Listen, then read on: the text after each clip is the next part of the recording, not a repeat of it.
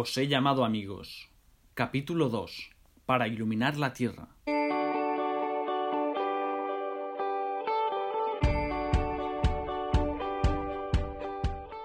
El mandamiento nuevo que nos confió Jesús al final de su vida en la tierra descubre una nueva dimensión de la amistad humana.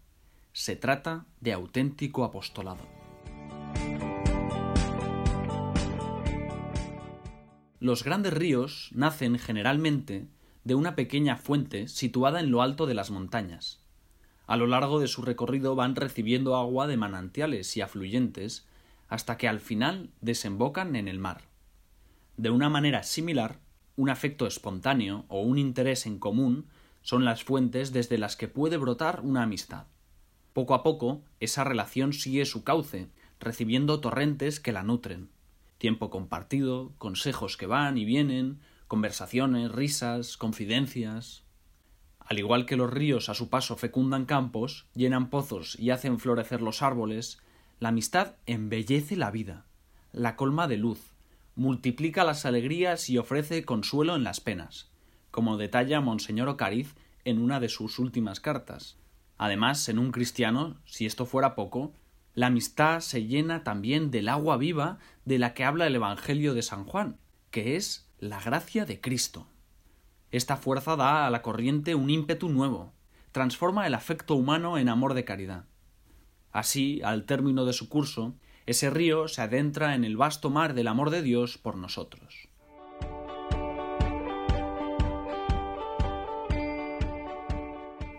Cuando en las primeras páginas de la Biblia encontramos el momento de la creación del hombre, leemos que fue formado a imagen de Dios, hecho a su semejanza.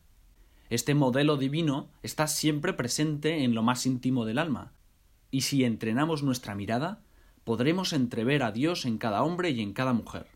Por esta altísima dignidad, aunque todas las personas que encontramos en el camino, al trabajar, al estudiar, al hacer deporte o al movernos de un lado a otro, son dignas de ser amadas, solamente con un grupo de ellas llegaremos a entablar una relación de amistad. Comprobamos que en la práctica no es posible tener infinitos amigos, entre otros motivos porque el tiempo es limitado. Pero nuestro corazón movido por Dios, puede permanecer siempre abierto, ofreciendo su amistad al mayor número de personas, dando muestras de comprensión con todos los hombres, como escribe San Pablo a Tito. Buscar una disposición así de nuestra alma, que no excluye a nadie, que permanece, como dice el prelado del Opus Dei, intencionalmente abierta a toda persona con corazón grande, ciertamente tiene un precio. La madre de San José María, por ejemplo, al ver cómo su hijo se entregaba sin medida a las personas que le rodeaban, le advirtió Vas a sufrir mucho en la vida, porque pones todo el corazón en lo que haces. Abrirse a la amistad tiene su coste, y sin embargo, todos hemos experimentado que se trata de un camino seguro de felicidad. Al mismo tiempo, la capacidad para querer a más y más amigos es algo en lo que podemos crecer continuamente. En el corazón de San José María con el incrementarse del número de personas en el Opus Dei, surgió esta inquietud. ¿Podré querer a todos los que vengan a la obra con el mismo cariño que siento por los primeros? Fue una preocupación que resolvió la gracia divina. Su corazón se fue ensanchando continuamente por Dios hasta tal punto que llegó a confesar El corazón humano tiene un coeficiente de dilatación enorme. Cuando ama, se ensancha en un crescendo de cariño que supera todas las barreras.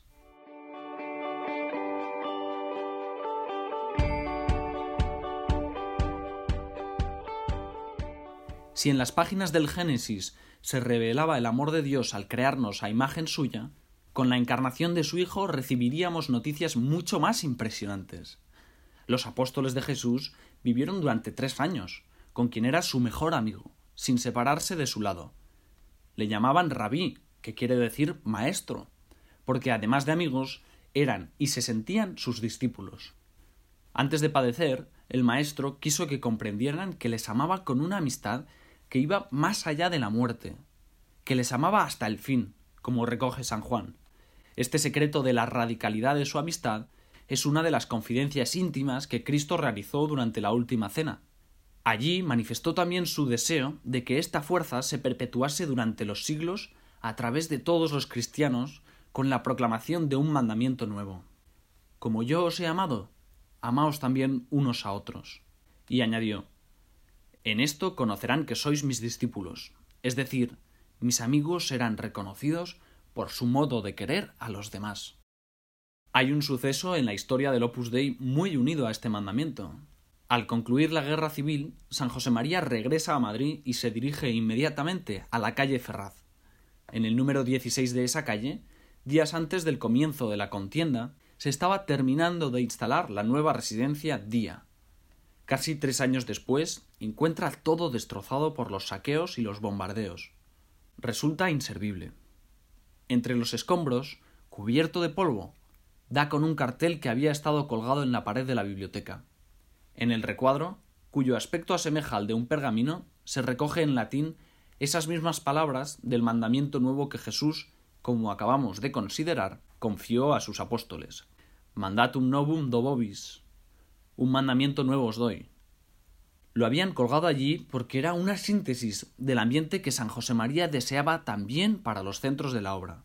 Lugares en los que muchas personas encuentren un amor sincero y aprendan a ser amigas de verdad, como describe Monseñor Ocariz.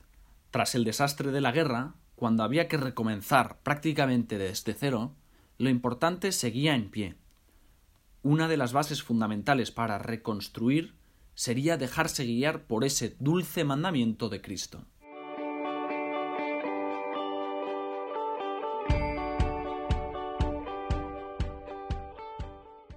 Vemos que el modelo de la nueva ley es el amor de Jesús. Como yo os he amado, dice San Juan. Pero, ¿cómo es ese amor? ¿Cuáles son sus características? El amor de Cristo por sus apóstoles lo ha dicho él mismo, es precisamente un amor como el que se tienen los amigos. Ellos han sido testigos y destinatarios de la intensidad de este querer. Saben que Jesús cuidaba a las personas con las que convivía. Ellos le han visto alegrarse con sus alegrías y sufrir con su dolor. Siempre encontró tiempo para detenerse con los demás, con la samaritana, con la hemorroísa e incluso con el buen ladrón, cuando ya estaba colgado de la cruz. El de Jesús era un cariño que se manifestaba en lo concreto. Se preocupaba por el alimento de quienes le seguían, y también por su descanso. Como nos recuerda el Papa Francisco, Jesús cuidó la amistad con sus discípulos e incluso en los momentos críticos permaneció fiel a ellos. La amistad es, al mismo tiempo, un bálsamo para la vida y un don que nos da Dios. No es solamente un sentimiento fugaz, sino un verdadero amor estable, firme, fiel, que madura con el paso del tiempo, dice también Francisco.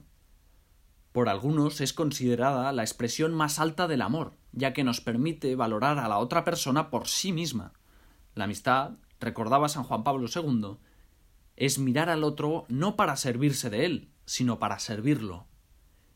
Esta es su preciosa gratuidad.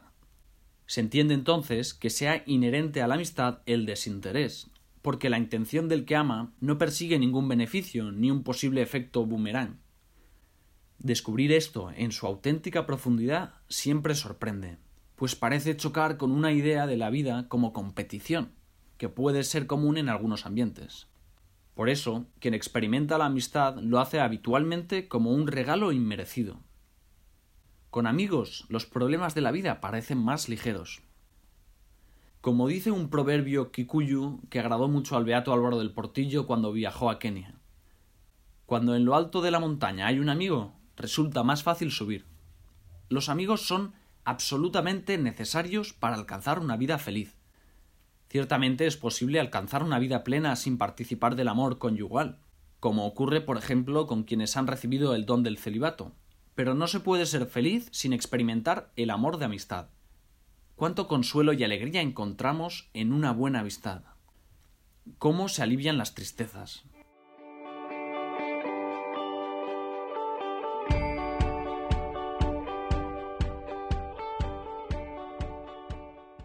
Al conocer la vida de Jesús y crecer en intimidad con Él, aprendemos los rasgos de una amistad perfecta.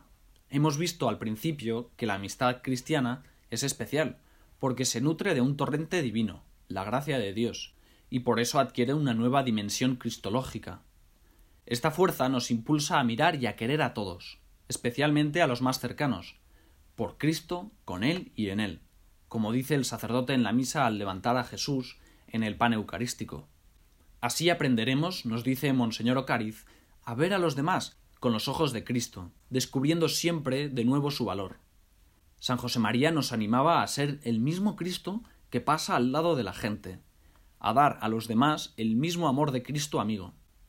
Por eso es lógico que alimentemos en nuestra oración esta ilusión humana y sobrenatural de tener siempre nuevos amigos, porque Dios muchas veces se sirve de una amistad auténtica para llevar a cabo su obra salvadora.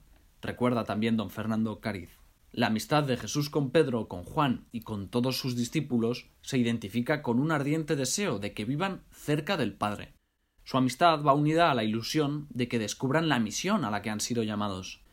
De la misma manera, en medio de las tareas que el Señor nos ha confiado a cada uno, el actual prelado del Opus Dei señala que no se trata de tener amigos para hacer apostolado, sino de que el amor de Dios informe nuestras relaciones de amistad para que sean un auténtico apostolado. San José María acostumbraba decir que en la vida espiritual llega un momento en el que no se distinguen la oración y el trabajo, porque se vive en una continua presencia de Dios. Algo similar sucede con la amistad, porque al desear el bien del amigo queremos que esté lo más cerca posible de Dios, fuente segura de alegría. Así no existen tiempos compartidos que no sean apostólicos. Todo es amistad y todo es apostolado, indistintamente. Por eso, en el corazón de los santos siempre ha habido espacio para un nuevo amigo.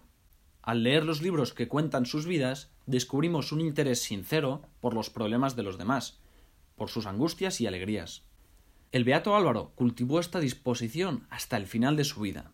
Quiso llevar la amistad de Cristo incluso a las personas que le acompañaron durante las horas de su último viaje en esta tierra. Un día después de su fallecimiento, cuenta Salvador Bernal, en la mesilla de noche estaba la tarjeta de visita de uno de los pilotos del avión que le había traído de Tierra Santa a Roma.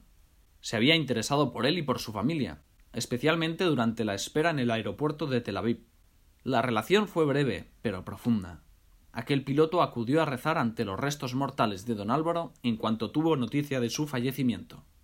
En un encuentro casual se había gestado una amistad que continuaba entre la tierra y el cielo.